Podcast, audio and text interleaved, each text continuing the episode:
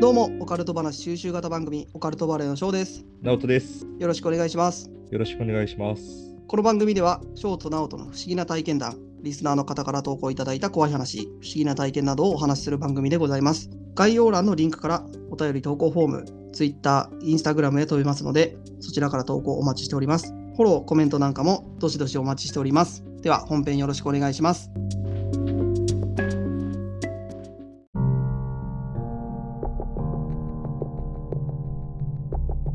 どうも、オカルトバレーの翔です。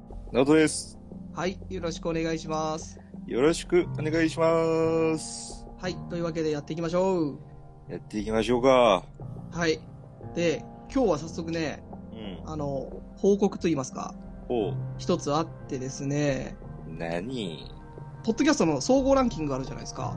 うんうん。あね、一瞬だけなんだけど、うんうん。すべてのね、ポッドキャストを含めたランキング、総合ランキングで、なんとね、一瞬9位までね、上りました。すげえな。一瞬だけどね、まあ、ち9位にランょクイっンと。さ、それってありえんくないいや、もうありえんというか、でも実際9位なっとったからね。多分さ、その、管理しとるデータの誤作動でしょ、絶対。いや、まあありえるけどね。うん。だってあさりえるけ、どだって、全総合だからさ、あの、有名どころなとこもいっぱいあるわけじゃん。そう芸人さんたちとかね。芸人さんとか有名どころのポッドキャストがある中での9位でしょ。うん、うん。絶対ありえんわ。でもね、金曜日ぐらいかな、うん。 Spotify のチャンネル登録とか、フォロうんうん。ー、えー一気にね、なんかね、ポンって伸びたとこあるんですよ。ほう。一瞬一瞬ね。あ のほ増えたんですよ。うほだうほかうらその日かなその日ぐらいに、ほう一応9位にあったから、多分そういうのでね、うん、登ったと思うんですけど、いやー、俺信用できんな。これこいそやオまあカルト、オカルトだよ。オカルトだね。いや基準がわかんないから何とも言えないんだけど、まあ確かにね、基準側ね、教えてほしいよね。うん。その再まあで生も回数なのか、その瞬間の。まあ再生回数とかね、フォローされた回数とか多分いろいろあると思うんですけど、うん。うん。でもすごいね。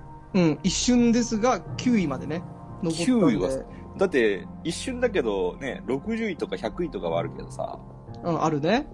ちょっと一桁は、ビビ初めて、初めてですね。どうせあれでしょう、その、1位から10位までのさ、ランキングある中のアイコンなんてさ、うん。もう本当取るに足らんようなアイコンが一つポツンとあるだけだよね。これ、ほんと、なんとかしないかんね、アイコン。で、このなんか地球っぽいやつ、うんちょんってあるやつね。みんななんかさ、すごいプロが作っとるやつだけどさ。まあまあまあ、俺ら、あの、ポッドキャストの配信とかさ、編集とかさ、うんうんそのアイコンも含めて、何一つプロが関わってないから ね。すすべて素人がやってるから。やっとるからね。でうも、ん、逆に目立つと思うんだわ、俺。まあまあまあ、なんだこれみつたいな。うんうん。何この、すごいアイコンみたいな感じで、ちょっと開いてくれる人がおりそうじゃん。まあまあまあ、確かにね。ねちょっとなんとか食らいついてると言えるのかもしれないね。 え。ねえ。まあ、報告はこれぐらいにして、うん。今日はちゃっちゃと投稿会なんですけど、お行ーこうちかなゃとんちゃと行こうよ。ねちゃっちゃとね、最近ちょっとね、ね、無駄に話が長い傾向にあるから、まあね。ちょっとね、ここらで、心機一転というかね、原点に帰って、パッパッパッと大体、うん、初めの頃ってさ、大体20分ぐらいだったじゃん、配信が。まあね。うん。長くてもね、あの、聞いてる側もだれちゃうから。まあそうだね。うん。だから、まあまあ、20分ぐらいに収まるようにね。前回雑談はね、たくさんしたでね。そうそうそうそう。ね。はい。というわけで、じゃあ今日投稿なんだけど、あの、うん投稿いただいたのは、店長さんって方から、店長うん、店長さんって方からね、あの、はいはい投稿いただいたんで、えー読ませていただこうかなと思います。 あれだね。お店持っとるじゃんね。多分。まあそうだね、多分。ね。何の店長かはわからんけど。 俺らみたいなサラリーマンが店長とか名乗らんからね。まあね。うんでしょ、いや、でも店長もサラリーマンの可能性あるかああ、そういうことね。ら。うん。ま雇われ店長だって可能性ああ、るからあね。あまあ店長さんね。すまあすごいよね。うんうん店を、持ってるね。ね。はい。で、この方から投稿いただいた話のタイトル。はい。えーこれはね、金縛り、おお。で金縛りう。ん、行こうかなと。タイトルが金縛りね。うん、タイトルが金縛りで行かせてもらおうかなと。怖い系ですね、これ。はい。いいね。えー、では、早速読ませていただきます。はい、お願いします。はい。店長さんありがとうございます。ありがとうございます。はい。はじめまして、店長と申します。はい。オカルトバレー、楽しく聞かせていただいております。小学校の頃、ポケモン赤緑、またはうんたまごっちが流行っていた世代でしょうか。もろもろそうだね。であれば同じアラサーくらいなので、親近感しかないです。ねまあ、ますまさにドンピシャだね。ドンピシャだね。うん同じぐらいだね。同じ世代だね。うん。えー今回は私の数少ない実体験を投下させていただきます。はい。はい。私が高校生の頃、当時からオカルトが好きで、不謹慎ですが、その日、あるトイレで男子高校生が自殺したらしい、など話していました。うん。えーあくまで噂です。うんえー私、見えるんだよね、など冗談で言っていました。うん。ああ、俺みたいなタイプだね。うん。そうだね。その日の夜、体験したことのない金縛り、後にも先にもこれだけですと、に会い、も目だけは動かせる状態でした。う。うんうん。その時、自分のベッドの足元に青白い少年のようなものが立っているのが見えました。怖っ。うん。パーカーを着てキャップをかぶっていたような様子でした。その時にめちゃくちゃ驚いたと同時に、私が思ったことは、男子高校生ならわかるけど、なぜ少年でした。うんそしてオカルト好きは恐怖心より好奇心が勝り、時間を見ると牛蜜時、えー、過去2時半頃だったのを覚えています。うんうん。ですが、なかなか消えてくれる気配がないため、心の中で、ごめんなさい、私には何もできません、と念じ続けて、気がつけば意識はなく寝ていたようで、朝に男の子も消えていました。うん。えー文才がなく乱文申し訳ございませんが以上です、えーもし取り上げてくださるのならタイトルはお二人にお任せします私の考察としては私が見えるなんて言ったためついてきてしまったのかなと思いますおそれでは今後のご活躍応援しておりますということでーはい。ありがとうございます。はいありがとうございますでいやーまずうんあのー世代はねもうドンピシャど真ん中一緒の世代ですね正解です。思いっきり正解ですうんね。はい。で、これ、金縛りにあったっていう話なんだけど、うん。まあ、そのあった日に、ね、トイレうでん高校生が自殺したらしい噂話をしていたから、まあ、本当か嘘かわからんけどね。うん、うそういう怖い話、要は怖い話をしていたから、ん。うんこうん。の金縛りにあったんじゃないかっていうことだよね。なるほど。うん。まはあ、いその場におったんだろうね。おうだからそこで、こいつ、俺のこと話しとんな、みたいな、いや、違う違う違う。俺のことでも小学生ぐらいでしょ。ああ、そういうことか。うん。だで、いや、あの全く関係ないやつがついてきたみたいそなう感そじうかな。そう、店長さんがその場で話しとって、ん私見えるんだよね、みたいな冗談で言っとって、でもその場におった少年の霊が、うん。あ、この人見えるんだな、みたいな。ああ、そういうことか。じゃないかな。なるほどね。まあまあ。あまあまあ、そうだね。うんうん。うん、金縛りね。うん、はい金縛りね、金縛り俺一つあるんだよね。ある俺も経験したことが。ほう。まあ、俺も金縛りってね、めちゃくちゃあっとったんよ、子供の時。ああ、言っとだね。うん、めちゃくちゃ俺あっともったから。さ、あの、どっかの回で言うって言わんかったっけ俺の金縛りのことも。あ、言ってた言うとった俺も言ったよ。金縛りあっとった時だってさ、結構。ほう。まあそれもちょっと含めて話していこうかな。ほう。今回。何じゃあ、オカルトポイント、いくああ、その前に、ちょっとひ一、つ聞いていい何今、あのー周り車の音とか入ってるい俺や、俺、入ってないよ。いや今日ね、あのーあまりにも暑いんで窓開けて収録してるんですけど、うん。結構ね、車のね、国道沿いなんですよ、家が。うんうんう沿ん。いというか、まあ、ちょっと離れてんだけど、国道っつってもお前、あれやん、信号もないような、そうだよ。 農道みたいなとこやろいやいや、一あ応あこ、そこ。一応国道だから。ああ、国道なのあのトラックがよく通ってくんでね、その音入ってないかなと思って。あ、国道なんだ。あれ、農道かと思っとった、俺。違う違う、一応国道なんだわ。あ、そうなのうおー、よかったやん。ん。よかったんやんじゃねえわ。じゃあ、どっちから行く親父っちから行く おや、 おう、どっちのことや。何がどっちも親父っちなんや。親父っちから行くあの、どっちもオカルトポイント。どっちも親父っちだからわかんねえよ。俺、あれだよ。うんあの、たまごっちの一番可愛いやつだよ、俺。おう、親父っちな。違う違う違う違う。なんかあの、犬みたいな、たまごっちおったじゃん。いや、わかんねえよ。全部犬みてえだよ。じゃあ、じゃあお前はでも完全、親父っちだよ。俺、せめてチャリッチにして。違じゃあじゃあじゃあ、チャリッチって、あーあ、俺ね、うんあ。の、唇っち。え、唇っちなんておったっけなんか唇がでかいやつおらんかった。口バッチじゃない口バッチだったっけな。口バッチみたいなやついたよね。うん。じゃあ俺はまあ、口バッチで、翔は親父っちだね。いや、もう何でもいいよ。早く行こうぜうん。。わかったわかった。あ、はいいいとだな。パッパッパっていくって。これがダメなんだよね。そうそうそう、そうこれだよ。そうだね。はいはい、じゃあ、親父っちからどうぞ。えー、じゃあ、まず、ね、金縛りで、まあ、うんパーカうんー着てるキャップをかぶっていたような容姿の少年。うん。うん。だけど、まあ、この少年の、なんか、年にもよることない。うん。そうだこね。の店長さん、まあ、少年って言ってんだけど、うん。ね、高校生でもさ、小柄な高校生とかだったらさ、ああ、そういうことね。普段着で、まあ、パーカー着て、キャップ着た普段着の高校生が、あのまあ、そこおでらんこともないだろうしね。自殺したみたいな話だったらさ、じゃあさすがにさ、小学校2年生とか3年生とかだったらちょっとありえんけどあさあ、そうだね。だか小ら学、校高学年ぐらいだったら、高校生ぐらいでもなんかぽい子だっておるもんね。そうそうそうそう。俺だって高校生の時さ、まうあん今は変わんないけど身長低いじゃん。まあ、そうだね。うん。だからちょっとガキっぽく見える時いもあや、るよ。翔くんは結構老けとったら大丈夫よ。そうかな。うどっちかっていうと若く見られるんだよ俺。ん。 なんだって親父っちっていう異名があったからさ。 直人は高校生の時からもう30代後半ぐらいのやかましいわ。 ひげ生やして、ひげあい、俺ね、うん、今はね、ほんとね、ひげもじゃ男だけうど、ん、あの、高校の時はね、ほんとに、全然毛も生えてなくてね、そうだね。でしょう全然毛もなくてさ、まあ、いつどういう突然変異があってこんな状態になったのか知らんけどさ、そうだね。高校の時は直人のね、うん、つひげるもつるよ。ツルツルでね、顔も青白くて、青白くはない、それ、まあ、幽霊じゃん。青白かったやろお前。 純白なあ青白かったやろ。純白な鈴木園子みたいやったやん。それ白すぎるわ。うん。うん。だから、まあ、このね、店長さんが、まあ、見た男の子が、うん。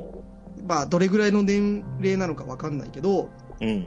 まあ、普通に、この高校生が来てるっていう可能性もあるなと思って、うん。うん。うん。まずね。うん。で、あと、ね、これ時計見たら、牛蜜時、ね、2時半頃、お言うやー。ん。これなんでこうなんだろうね。俺もね、その、よく金縛りに子供の時に会ってたんだけど、うん。大体ね、その時時計見たら、まあ、2時とか3時ぐらいなんだよね。牛三つ時。うん。なるほどね。なんでなんだろうね、これ。なんかあるんかなだから、昔からそうやって言われとるってことは、うん。何かしらの因果関係があるんだろうね。その時間は出やすいみたいな。まあまあ見え、やすいかな。まあ出やすいから牛三つ時って言うんだけどね。うん。だから、その昔から言われとるってことは何かあるんだろうね。その出やうすいん。理由っていうのが。あとこれね、もう一つね、思ったの言っていいうん。これ店長さん、女の人なんじゃないかなって思ったのよ。あ、女性だね。うん。私のって言ってるからさ、うん。女性、女性。うん。女性、レディーだよ。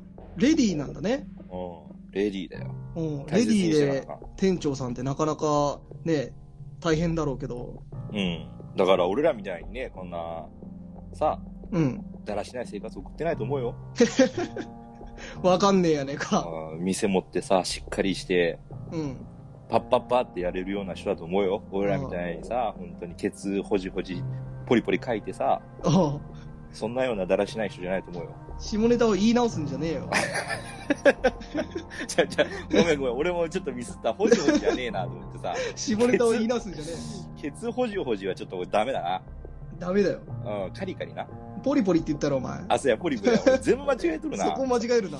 ちょっと疲れとんな。ごめんごはい。め ん。うん。まあ、それ、そんな感じかな、ぼ僕が思ったのは。なるほどね。親父んちのボカルスポイントは、それね。うん。あ、あともう一つ言っていいうん。で、このね、店長さんは、気がついたら、寝てたっうんうてんうん。ね、言ってるじゃないですか。うん。僕はね、金縛りになったら、必ず金縛りを解かないと寝れないんですよ。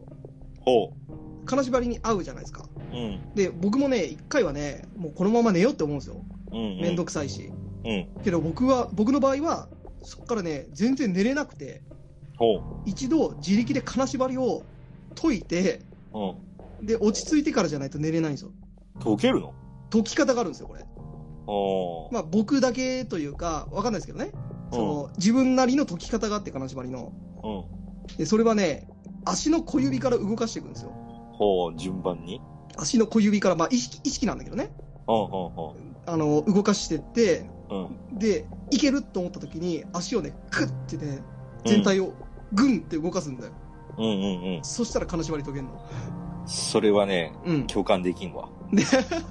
なかなか。うんいやこれ自分なりの解き方があってなるほどね。そのう、ん親父流のやり方があるわけね。うんなるほど。そうそうそうそなるほど。ううんまあそれちょっと言いたかっただけ うん。はいよかったやん。全然参考にならんと思うけど、みんなの。よかったやんってないねじゃあ、あのー、行こうか。豆っちの。うん豆っちになっとんな豆っちのオカルトポイントね。口ばっちちゃうかったんかいまあ、口バッチではあるんだけど、俺うん唇ぶっといし さ。うんそうそうそう。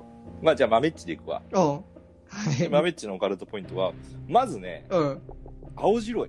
ほ青白いってやっぱ、幽霊って青白いんかなと思ってさ、うああうんなんかそういうねイメージだよねうんイメージがあるしさ、うんその、イメージから来てそういう風に見えとるのかもしれんし、うんやっぱ青白いって、霊って感じがするじゃん。うんテレビでもそうだしさ、なん確かにねうんうん、怖いさ、あの、映像の時とかもさ、青白く映っとるじゃん。うんでも、本当にそうなのかわからんよね、幽霊って。本当に青白いのって感じじゃないまあそのなリアルに見える人だっておるしさ、なかな黒かく見えねる人だっておるし、血色のいい幽霊ってなかなかイメージできないけど元気の良さそうな、うん息のいい、息のいい幽霊息のいい、息のいい幽霊は、おらんのかなどうなんやろうなと思ってさ、まあ、あ青で白いも見える人さ本当になんかもうめちゃくちゃ見える人ってさそらうんうん街歩いてる人とさ見分けつかないって言うやんうんうんうだん。から血色が悪かったりしたらさ、まあ、うんなんとなく幽霊っぽいなって分かったりする気がするやん。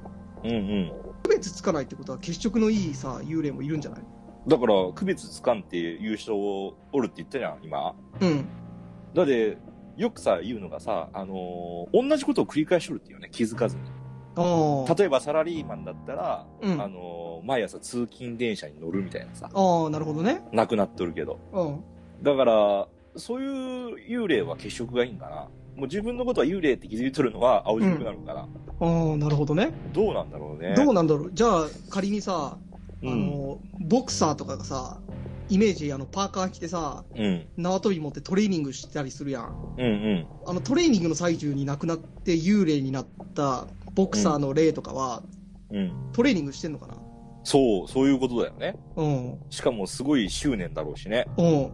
気持ちの問題もすごいだろうしさ、普通の人よりは。すごい、あの、生きてる人よりもさ、うん。アグレッシブに動いてるまあ、ストイックだ幽し霊,、ね。うん、幽霊もいるんじゃないじゃあ、まあ、いろんな幽霊がおるだろうね。幽霊にも。あ人間だっていろんな幽人間がおるんだからさ。まあまあまあ、幽霊も人間だからね。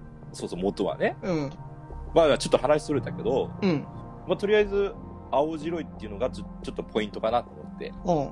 そうだね。うん。あとね、金縛り。この店長さんっていうのは金縛り、んはじ初めてなのかな金縛り。最初で最後っつうたで。ああ、そうだね。うん。ここでさ、俺の、あの、金縛りの話になるんだけどさ、うん、俺ね、ちょっとね、一時金縛りマスターみたいなのやっとった時あったんよ。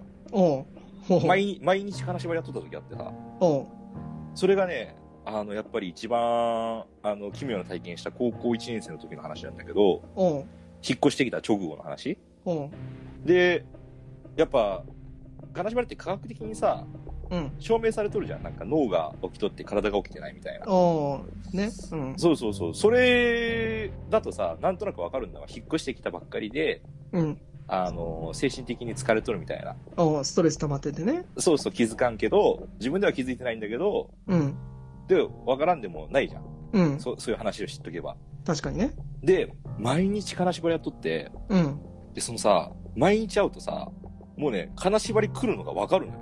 ああ、今日来るな、みたいな。今日来るなじゃなくて、俺の金縛りっていうのは大体、寝るか、もう眠りにつく瞬間ぐらいに来るのよ。ビンあって。あ、そういうことそうそうそうそう。寝とって、急に起きて金縛りじゃなくて、うん。寝るじゃん。うで、寝て、寝とると、急になんかビビビってくるんだわ、体が。ほあの、足のつま先から脳まで、う。ほう。頭か、頭まで。で、ピーンってなって、もう完全に動か動かなくなるの、こう体が。ほで、意識だけはまだちょこっとあるみたいな。眠りにつき始めだもんで。う。ほで、ちょっと変わっとるんだけど、俺はそういうの毎日あってさ、ほ毎日あると、もう怖くねえんだって。う。うん、そうなんだよ。俺も怖くないんだうん、よ。もううぜえと思って、うわ、また来た来た来た、来た来た来たみたいな。うん。うん。で、ピーンって止まってさ、で、なるんだけど、一回さ、本当に、話し場の質が違うっていうか、ほあってさ、めっちゃ怖かったんだけど、う。うん。 その金縛りがあった瞬間、めっちゃ寒くなってさ、ほ部う。屋が。で、寒くなって、で、布団かぶっとったんだよね。うん。で、布団かぶっとって、で、俺、金縛りあった時は目つぶっとったんよ。怖いもんね。ほう。大体。で、言うじゃん。目つぶっとったらいつの間にか朝になっとったみたいほな。うん。まあ、そういうパターンなんだけど、で、その時も目つぶっとったんだけど、今回はなんかすごい妙にさ、あの、冷や汗とかなんか油汗かいとってさ、う。ほなんか寒いし、怖いしと思って、その時の金縛りが。う。うん。で、ベッドに乗ったんだけど、左側にさ、すごい気配を感じたのよ。ほう。誰かが立っとるような。ほでやばいやばいやばいと思って。で、そしたらさ、布団がさ、うん。持ち上がるんだって。持ち上がってる感覚があるのなんかわかるこう、手でさ、つまんでこう上げられとるような感覚。ほう。めくられてるみたいなめくられとるんじゃなくて、めくっとるんじゃなくて、こう持ち上げとるみたいな布団を。ほう。感覚がね、ほうわ、持ち上げられとると思ってさ。で、怖え怖え怖え怖え怖えと思っとって。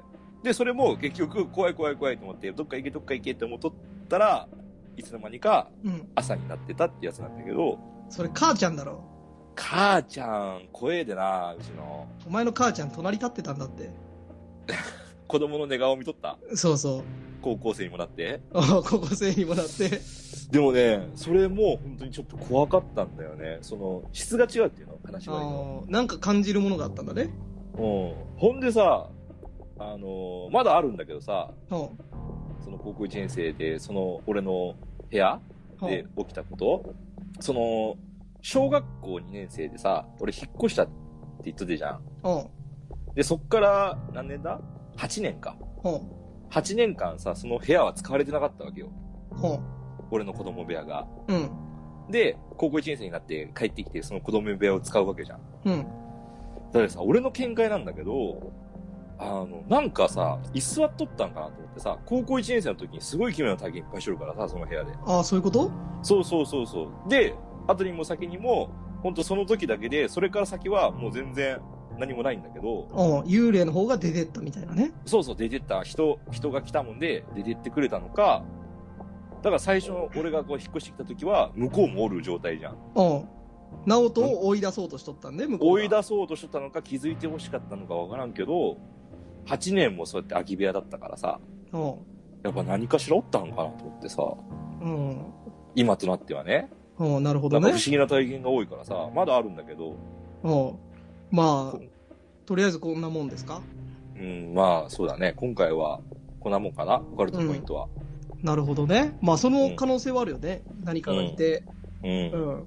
まあ、一時期バトってたというか。そうそう、どっちが、この家の主かっていうの を、うんこの部屋の主か。主導権をね、そうそう、主導権はお互いに握り合っとったっていうのもあるしさ。可能性はあるね。可能性あるでしょで、まあ、俺勝ったんだけどね。うん後日もうそんなことなくなったからさ。後日っていうか、もであるも、直人くん、高1の時一回倒れてるからさ。う、ああ、そうそう、あのーあれだよね。うん。あの、お経の、そうそうそう。話ねあの、ね、第3話か4話ぐらいでやったやつね。うん。だって本当に体の不調もあったんだろうだから、その時は一回ノックダウン食らってるよね。だから一発、あれだよね。ん判定だったら俺負けとったかもしれんね。うん一回ダウン取っとるからさ、俺。うん。ダウン取られてるね。うん。やられてるからね。うん。あの、またね、あの、第、初期の方だけど、うん、トイレ、題名トイレかなああ、そうかもね。トイレとうかんそんなやつ。そうそうそう、題名がトイレで、 3話か5話、ああ、そうだったかそのな。辺じゃないかな。まあ、それもまた聞いてみてもらえれば、それも高校1年生ぐらいの時の話で、そうだね。まだの人はね、うんぜひ聞いていただければ。うん。もうちょっとあるんだけどね、う不ん思。議な話が。まあ、またそれははまた後うん日後話そう日。かな。うん。ね。はい。というわけでい、やー。でも今回の青白い少年も怖いね。いや、まあね、あの、僕なんかね、直人君もそうだけど、しばらくこの、金縛りに合う体験ってしてたら、怖くなくなってくるんですよ。もう、うっとうしいだけで。不思議とね、何なんだろうね、あの体験。だからね、うん金縛りが癖ついちゃうんだよね、多分。脳が起きとって、体が寝とるみたいな癖つくんだろうね、多あ分るんだろうね。だから、店長さん、うん。まあ、金縛りね、後にも先にも1回ってことは、多分その1回はめちゃくちゃ怖かったんだろうね。だから、俺で言う、あの、質の違う金縛りはあったんじゃないああ、まあでも、その店長さんからしたら質違うかわからんやん。それしかあああ、ってじないかゃあじゃあ分からんけど、だから本当にお化けがおる金縛りだったのかもしれなら。いあね。あ、まあそうだね。でも見えてるから、ね、お化けいるいるんだろうけど、うん。ね、怖いね。でも、、こればっかはさ、うん。難しいんだよね。その、金縛りあって、で、目つぶとったら寝とるじゃん。おうだから夢って可能性もなきにしもあらずでしょああ、僕はそのパターンないから、夢あっあ、そてう可そう能そ性う。そうそう。うんだから、翔はそういう、翔くんはね、そのパターンがないからさ、でもほとんどの人が多分そうだと思うんだ。気づいたら朝だったみたいな。ああ夢ってパターンね。うん。夢のパターンもあるよね。ああ、それは俺考えたことなかったな。うん。一で、回しかも、うん。店長さんの幽霊もさ青白いってやっぱザ幽霊って感じじゃんああ、テレビで見るようなそうだでね。夢って可能性もあるよねまあまあ、その、そういう話をして、過ごしてからそう寝そうそうたからそ、のその日さ怖い話しとったし想像しちゃってさ夢だったっていう可能性もね。うんまあ俺は多分あのあれだと思うよ本当にその場におったうん。その少年のね霊があこの人見えるんだなって言ってついてきたんじゃないとあー思うけどねで、まあ、その可能性はあるね。うん、行ったはいいけど、全然何も能力ない人だもんで、店長さんがね、うん。まあ言い方悪いけど、店長さんが別に見える人でもそこまでないから、もうすぐ戻ってったんじゃないうん。まあ、見えるかどうかわかんないけどね。普段は見えてるかもしれないから。まあまあまあ、でも後にも先にもこういう怖い体験してないって言ってたでさ、いや、もうだから見えすぎてさ、区別ついてないだけかもしれないじゃん。あ、店長さんがそうそうそう。めちゃくちゃ見える人で、区別つかなまあでくもてさ気づかない。普通にさ、あのー通りすがりの人とかにさ、話しかけんじゃん。うん通りすがりの人とかに話しかけんじゃん。リアルにさ、もし幽霊が見えとるとして。うん。だって気づくわけないよね、この幽霊か人間かなんて。そうそうそう。なんか話しかける機会がない限りはね気づかんね。ね僕らも見えないって言ってるだけで、実は見えてる可能性も、まあ、あるよねう。ん。まあ、ちょこっとね、うん。あるから。はい。というわけで、じゃあ今日はこれぐらいですかそうだね。じゃあ、まあ、親父っち的にはもう、今回はいい、うん、いっぱい喋ったまあまあ、まあ、し喋らせていただきましたよ。オッケー。はい。というわけで、じゃあ、店長さん投稿いただいてありがとうございます。ありがとうございます。はい。またね、いろんな体験あったら送っていただければ紹介させていただこうと思うんで、はい、はいお願いします。お願いします。はい。というわけで、じでは、今日はこれぐらいにしたいと思います。聞いてくれてありがとうございます。バイバイ。ありがとうございます。バイバイ。